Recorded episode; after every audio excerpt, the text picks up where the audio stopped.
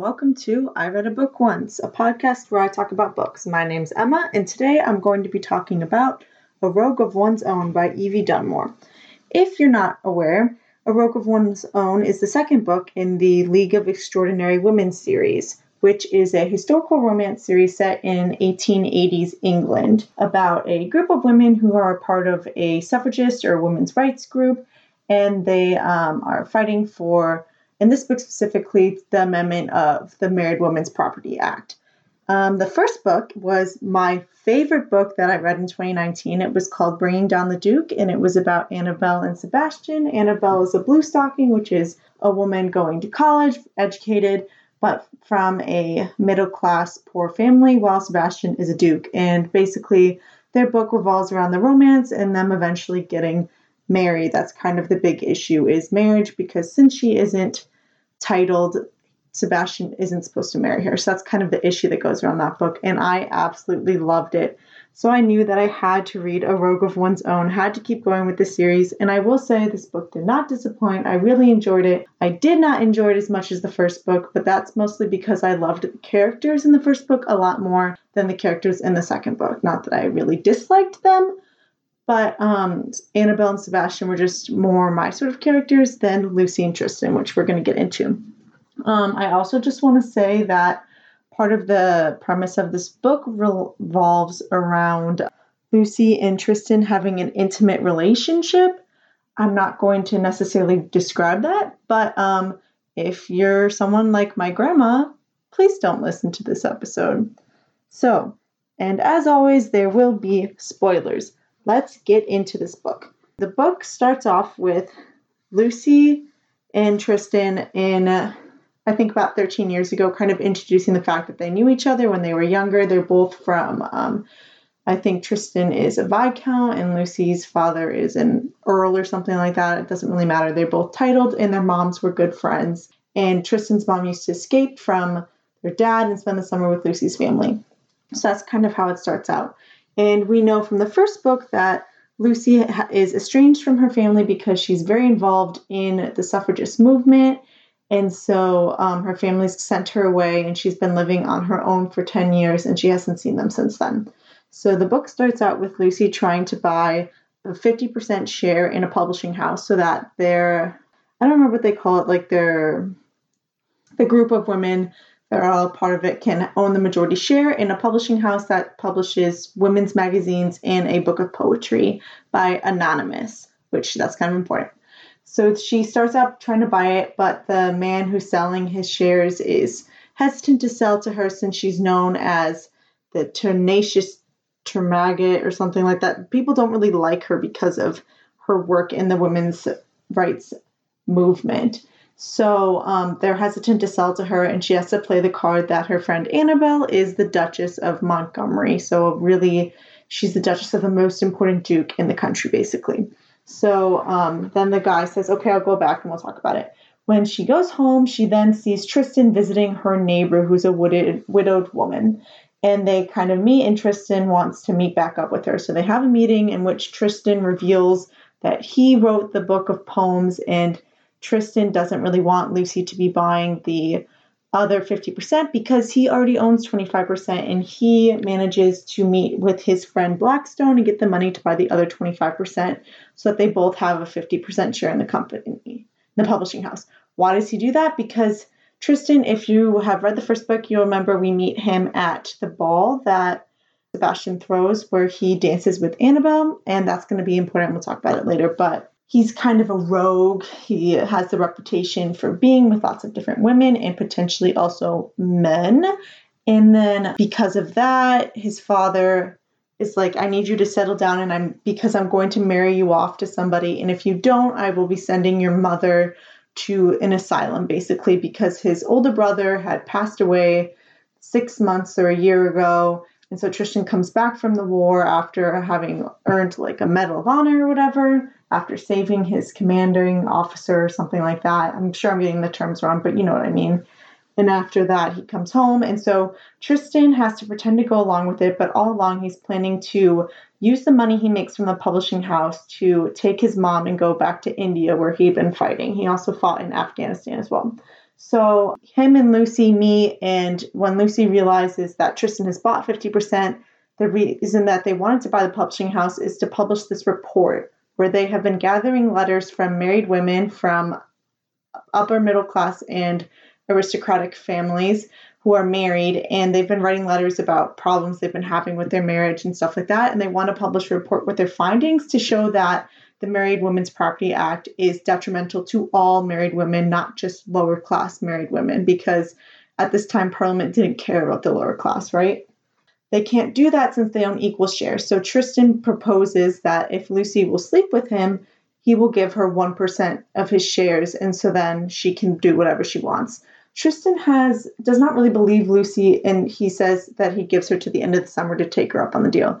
Tristan doesn't really believe Lucy will take this offer up even though he's kind of been into her since they met 13 years ago when they were teenagers, but he also has no intention of literally giving the share to her. Lucy, of course, says no at first, and then she decides instead that she's going to become a proper, I'm using air quotes, woman and kind of get back into society to try and figure out what else she can do. So her friend Annabelle and her husband Sebastian are having a house party because the Prince of England, Prince Albert, is going to visit. And they're also trying to resuscitate Sebastian's reputation because he really ruined it by marrying Annabelle. Um, so they all the friends go. So it's Lucy, Annabelle, Hattie, and Catriona are the four women that this four different books in the series will revolve around. The, there's only two books out right now, right? So the other two will be about Hattie and then Catriona. So they go and on their way, Hattie's like, there's going to be some sort of scandal.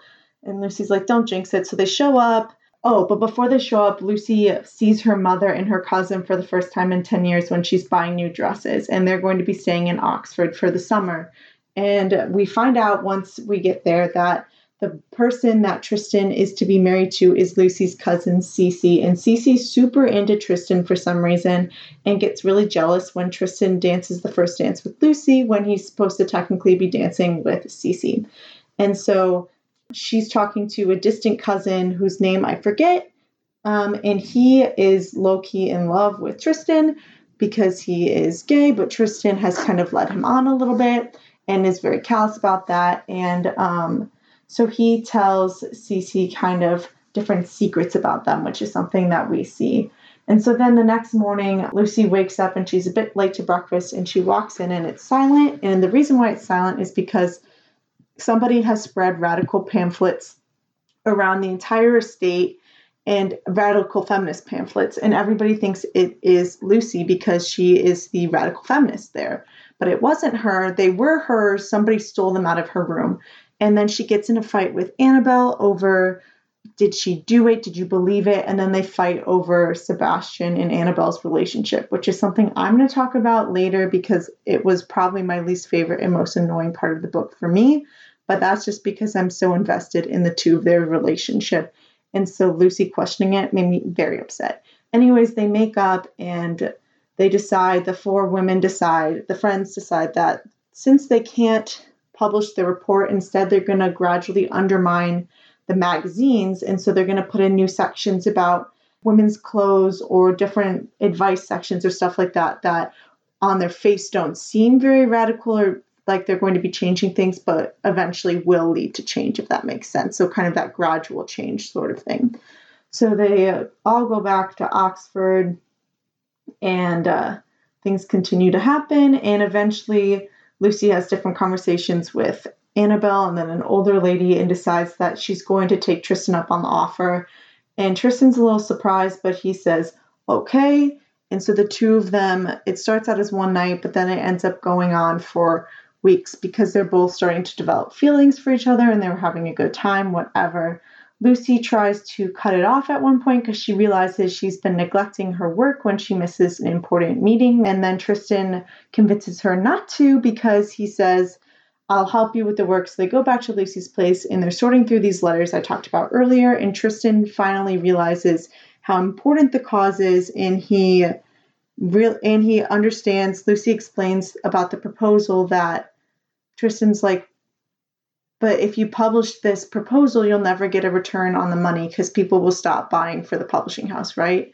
Oh, also, I forgot to mention that Tristan's the author of the poetry book, or I might have mentioned it. And so he tells everybody he is the author, so they're getting all these new sales because he's so popular with the ladies that they want to buy his poetry. And Tristan is happy about this because he needs the money, remember, to go to India with his mom. So Lucy says, No, my friends understand that we were never going to get the money back. Uh, we probably would never make the money back that we used to do the publishing house. We all just wanted to publish the report. And that really touches Tristan, and he leaves and he takes his seat in the House of Lords so that he can vote for the amendments on the women's on the Married Women's Property Act, which is like a very touching character growth moment for Tristan that I appreciated. Then Tristan goes home and to see his mother, and it turns out that she is missing. Nobody knows where she is, and his father tries to convince him to marry Cece and sign the engagement contract, but he does not when it turns out the father hasn't sent his mother away, but rather the mom is just missing altogether. So then he goes back and sees Lucy, and Lucy suggests they go to this carnival together. And Tristan has to say no. The reason he says no is because he's bringing her cousin to it. And Lucy sees them there, and when they when she sees him, Cece's like, oh, we're engaged. And Tristan says, no, we're not. And Lucy's obviously heartbroken, very upset, and she runs away. Tristan follows after her, leaving Cece with his coat. And the two of them spend the night together, and they're still kind of fighting about everything. And then Tristan says how his mom's missing, how he was going to run away to India, all this stuff. And Lucy's obviously very upset, but they still spend the night together, if you know what I mean. Then they wake up the next morning, and Lucy asks Tristan to leave. He goes back to his apartment and um, Lucy's dad is there because Cece is her dad's ward because her parents have died. And basically, Cece stumbled back home around midnight and claimed that Tristan took advantage of her and they have to get married right away because all the pe- people have seen her stumbling home with her coat and she's all disheveled. And so they force Tristan to go to um, Lucy's family's home estate and they're going to sign the papers and whatever. And Tristan on the train is contemplating what to do and he decides that he's not going to marry the marry her, but he's not going to tell them the alibi of being with Lucy because he doesn't want to ruin Lucy's life. Lucy ends up hearing what happened.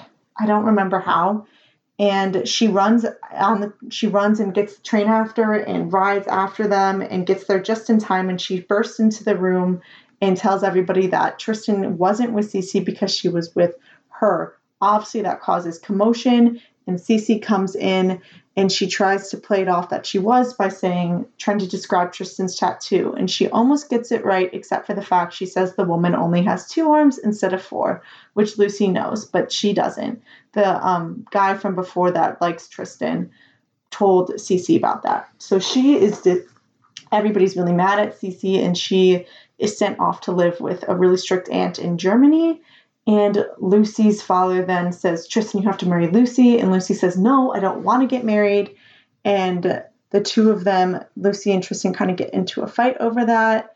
And Lucy says something really awful, comparing Tristan to his dad, which I haven't talked about him really, but his dad was kind of abusive, really mean to his mom, like all this different stuff. So uh, my jaw literally dropped when that happened. I could not believe Lucy made that comparison to Tristan. I was shocked. It was awful. I was like, oh my God, I can't believe this just happened. So then she leaves and she believes that Tristan will never forgive her for that because what she said was so awful to him.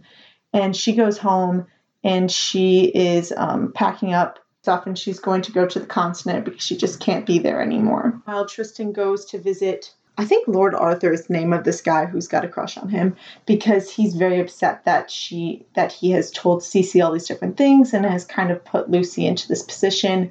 But this still doesn't make sense to me. A couple weeks on, and um, basically, Arthur calls Tristan out for kind of being callous and using people to do whatever he wants. He says, "You knew my inclinations, and yet you brought me to this place." So basically, Tristan brought him to an orgy, so they didn't have sex, but he watched Tristan have sex with somebody else. I don't really know.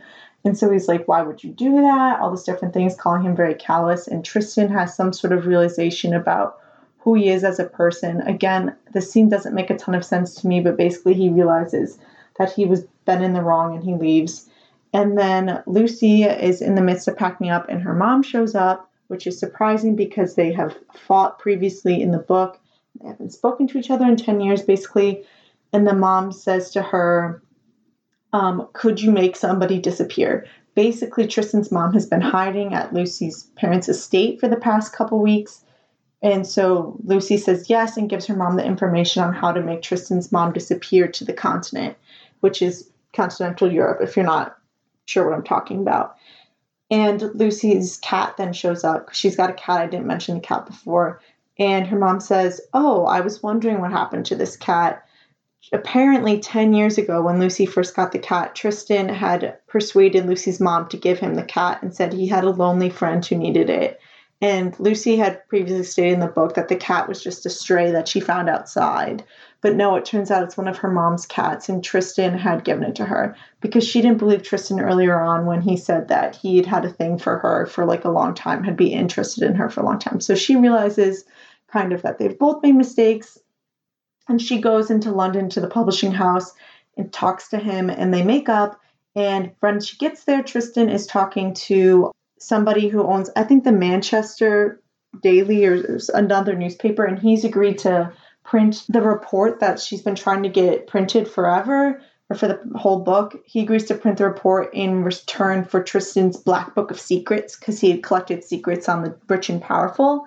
And so Tristan does this thing for Lucy, and then they decide to be engaged because Lucy says she cannot get married before the Married Women's Property Act is amended. And so Tristan is okay with that. Oh, and then the very last scene, there's an epilogue where Lucy's hanging out with her friends. And throughout the book, Lucy was supposed to be writing a letter about the bicy- about women riding bicycles, basically. So the book, the epilogue is the four friends have just finished riding bicycles, and they're talking about Hattie's visit to a private art collector's place.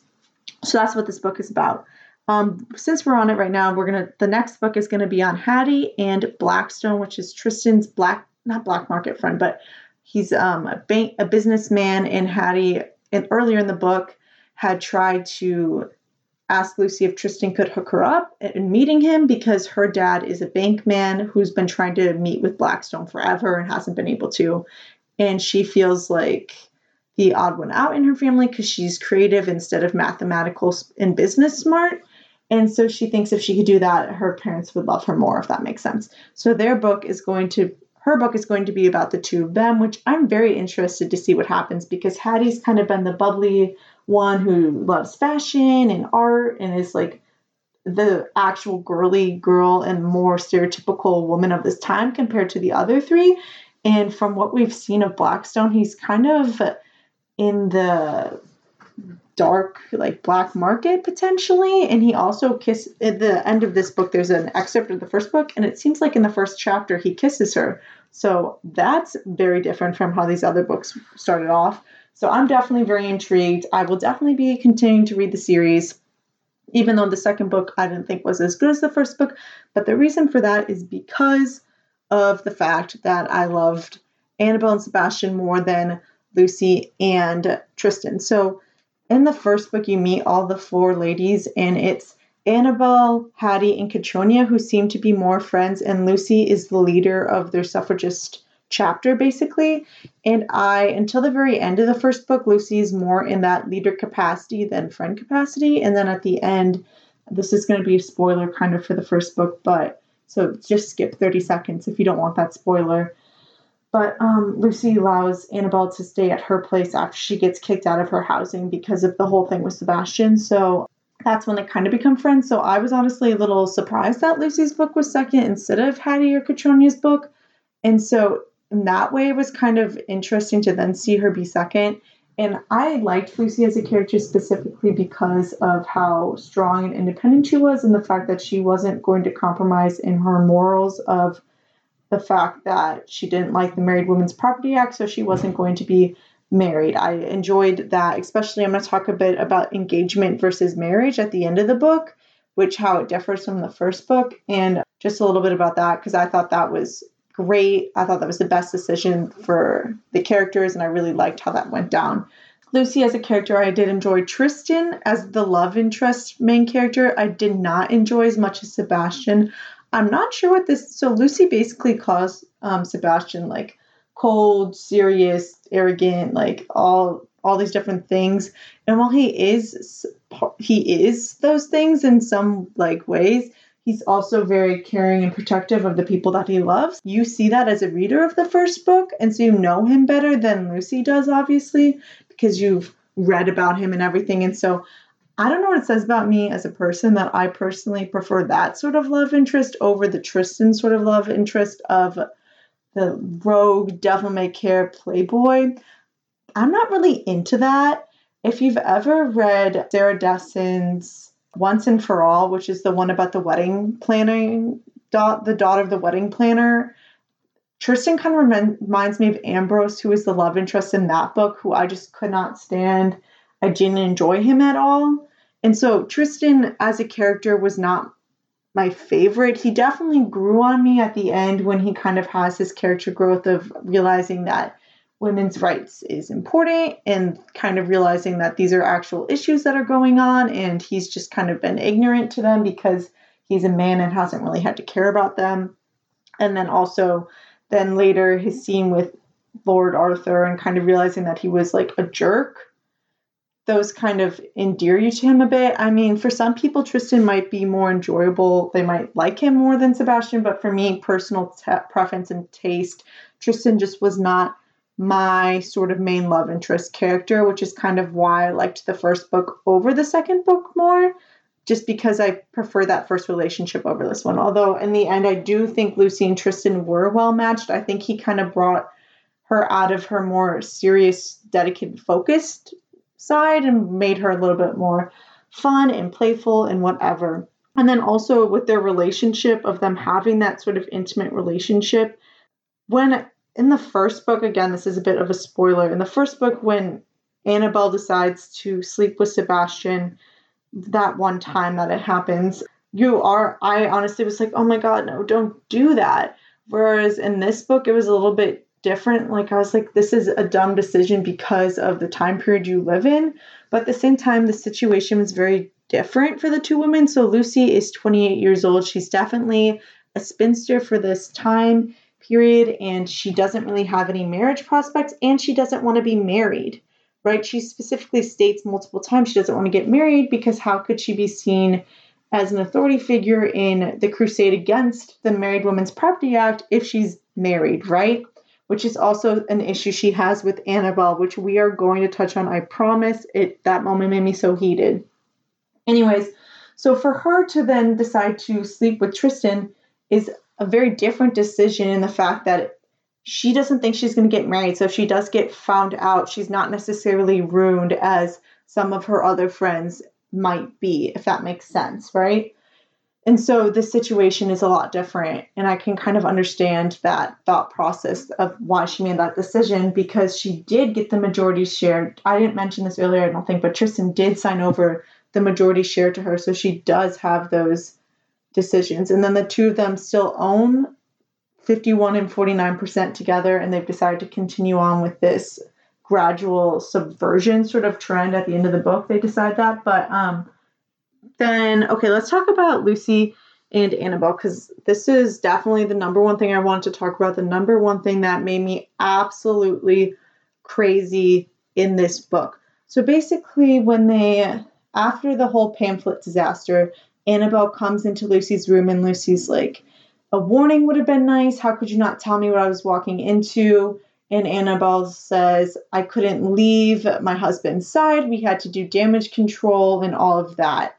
And Lucy says, You thought it was me. And Annabelle's very offended and hurt that she would think that. And Annabelle says, No, I didn't think it was you. How could you say that? I know you're you're smart and loyal, so, and this move was disloyal and stupid, so you never would have done this.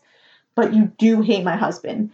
And Lucy says, I do hate your husband. He was our biggest uh, adversary beforehand, because in the first book he was, but he has a change of heart and all this other stuff. Read the first book, it's so good. If you want to know more about it but not read it, aka you want me to tell you all about it, please let me know because I'm always looking for an excuse to talk about my favorite book from last year, 2019. But that's besides the point, irrelevant, kind of. Anyways, then uh, Annabelle says he's obviously changed. He's on our side. He's helping us. And Lucy says, Are you sure? And then Annabelle is offended by that. of course she's sure. And then Lucy goes a step too far and says that he's changing Annabelle.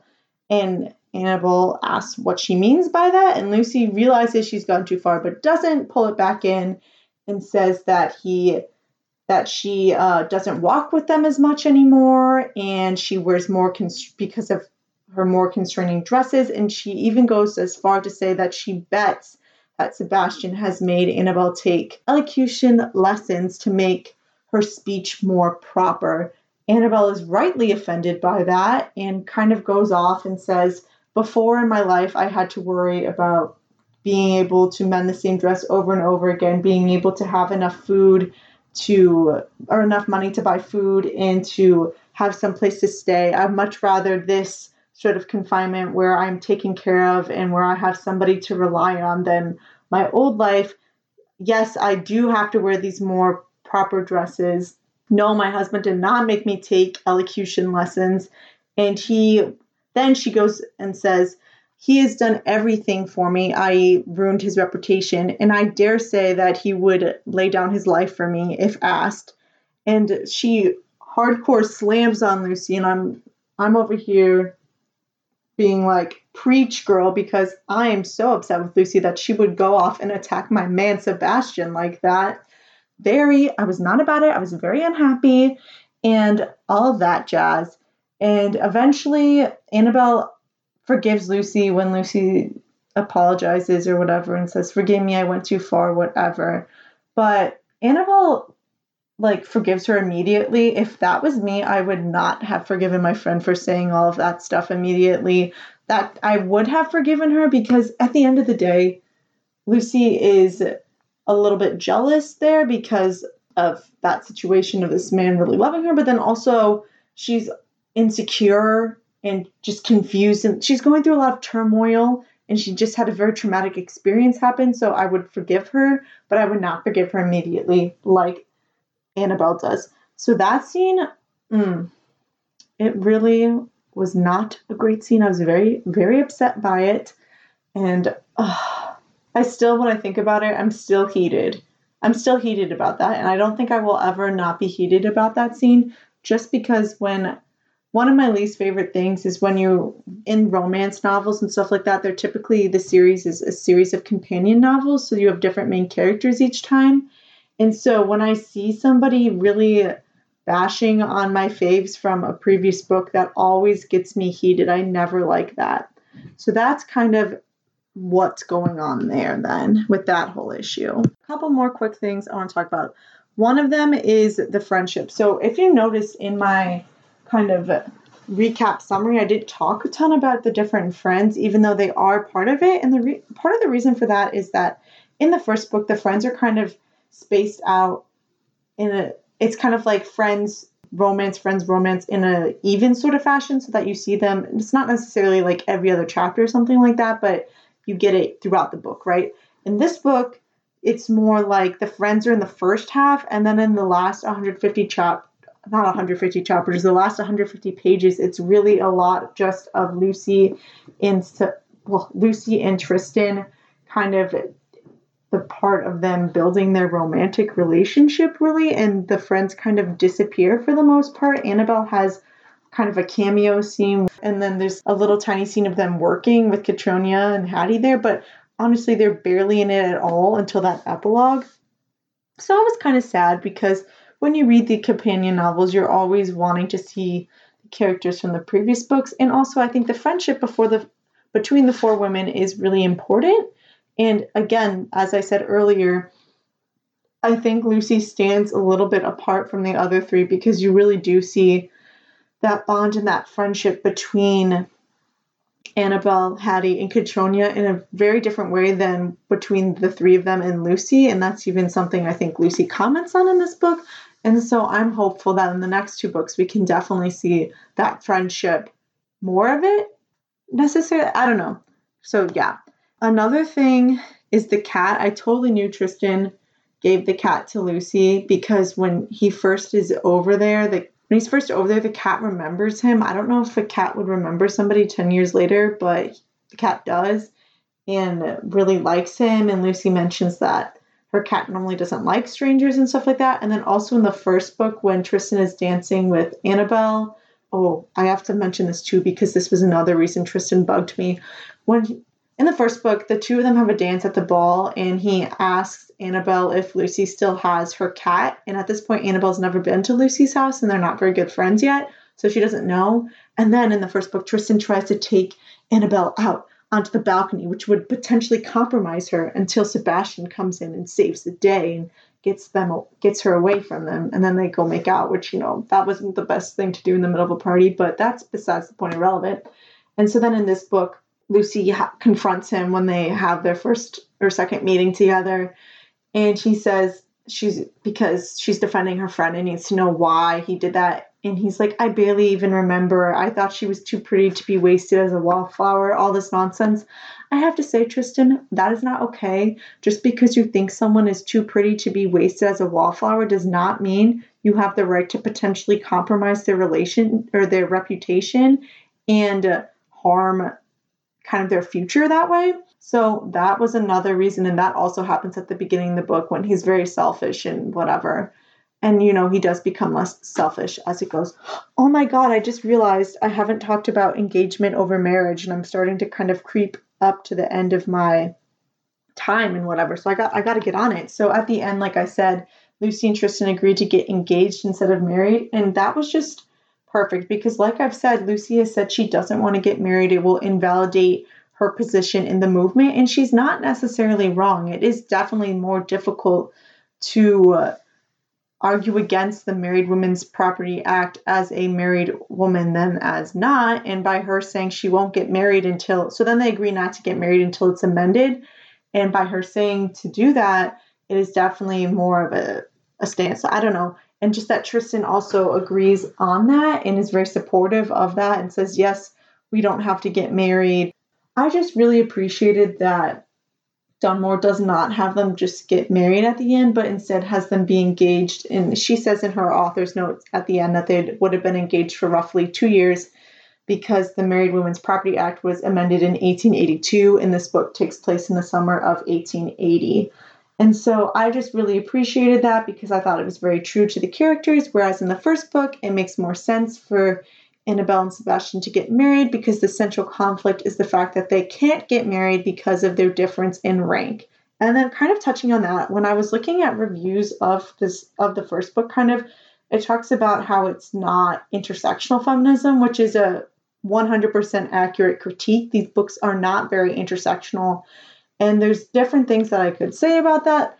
Um, in the second book, the only kind of character who isn't white is Tristan's servant, his manservant. I think his name is Avi. I don't remember. He's from India, and Tristan brought him over with him when he came back to England and whatever.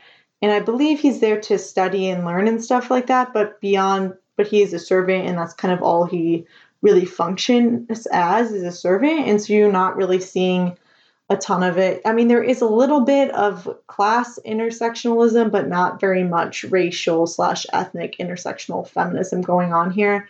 You could say that well it's 1880s england that's not really the conversation people are having but as a counter argument the other um, hi- historical fiction series that i've read that's set in the 1880s England is the Agency series by Y.S. Lee, which I would 100% recommend. It's a mystery series.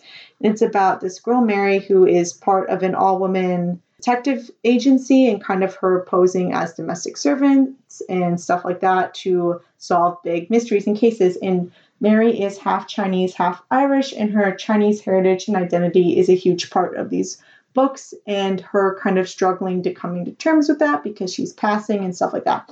So you can't say that there weren't non white people in England at this time and in different positions and roles and stuff like that. So, yes, these books could deal more with that. They do not. Personally, that doesn't turn me off the books so much that I can't read them, but that could definitely be an issue for other readers. So, that's just uh, something that I saw and that I wanted to mention. So that's kind of all for this book. This was A Rogue of One's Own by Evie Dunmore. I definitely recommend it. You don't technically have to read Bringing Down the Duke first, but I would. It gives you a little bit more context, and I think it's a better book, although I did enjoy this one. So, yeah, that's kind of everything I have to say about this. If you want me to do an episode on bringing down the Duke, please let me know. I would be so happy to do so. If you want to be prepared for my episode next week, I will be talking about Star Daughter, which is by Nita Thakrar. I'm not sure if I said that right. I promise I'll say it right in that actual episode. I haven't done the research on how to say her name yet, so I apologize. If you want to uh, follow me on Instagram, you can go find me at I Read a Book Once blog, or you can go check out my blog, i.e., website, I read a book once blog.com, where I post different things about books, kind of just different thoughts I had about them, as well as some writing and other behind the scenes sort of stuff. Let me know what you thought about A Rogue of One's Own, and I'll catch you guys next time.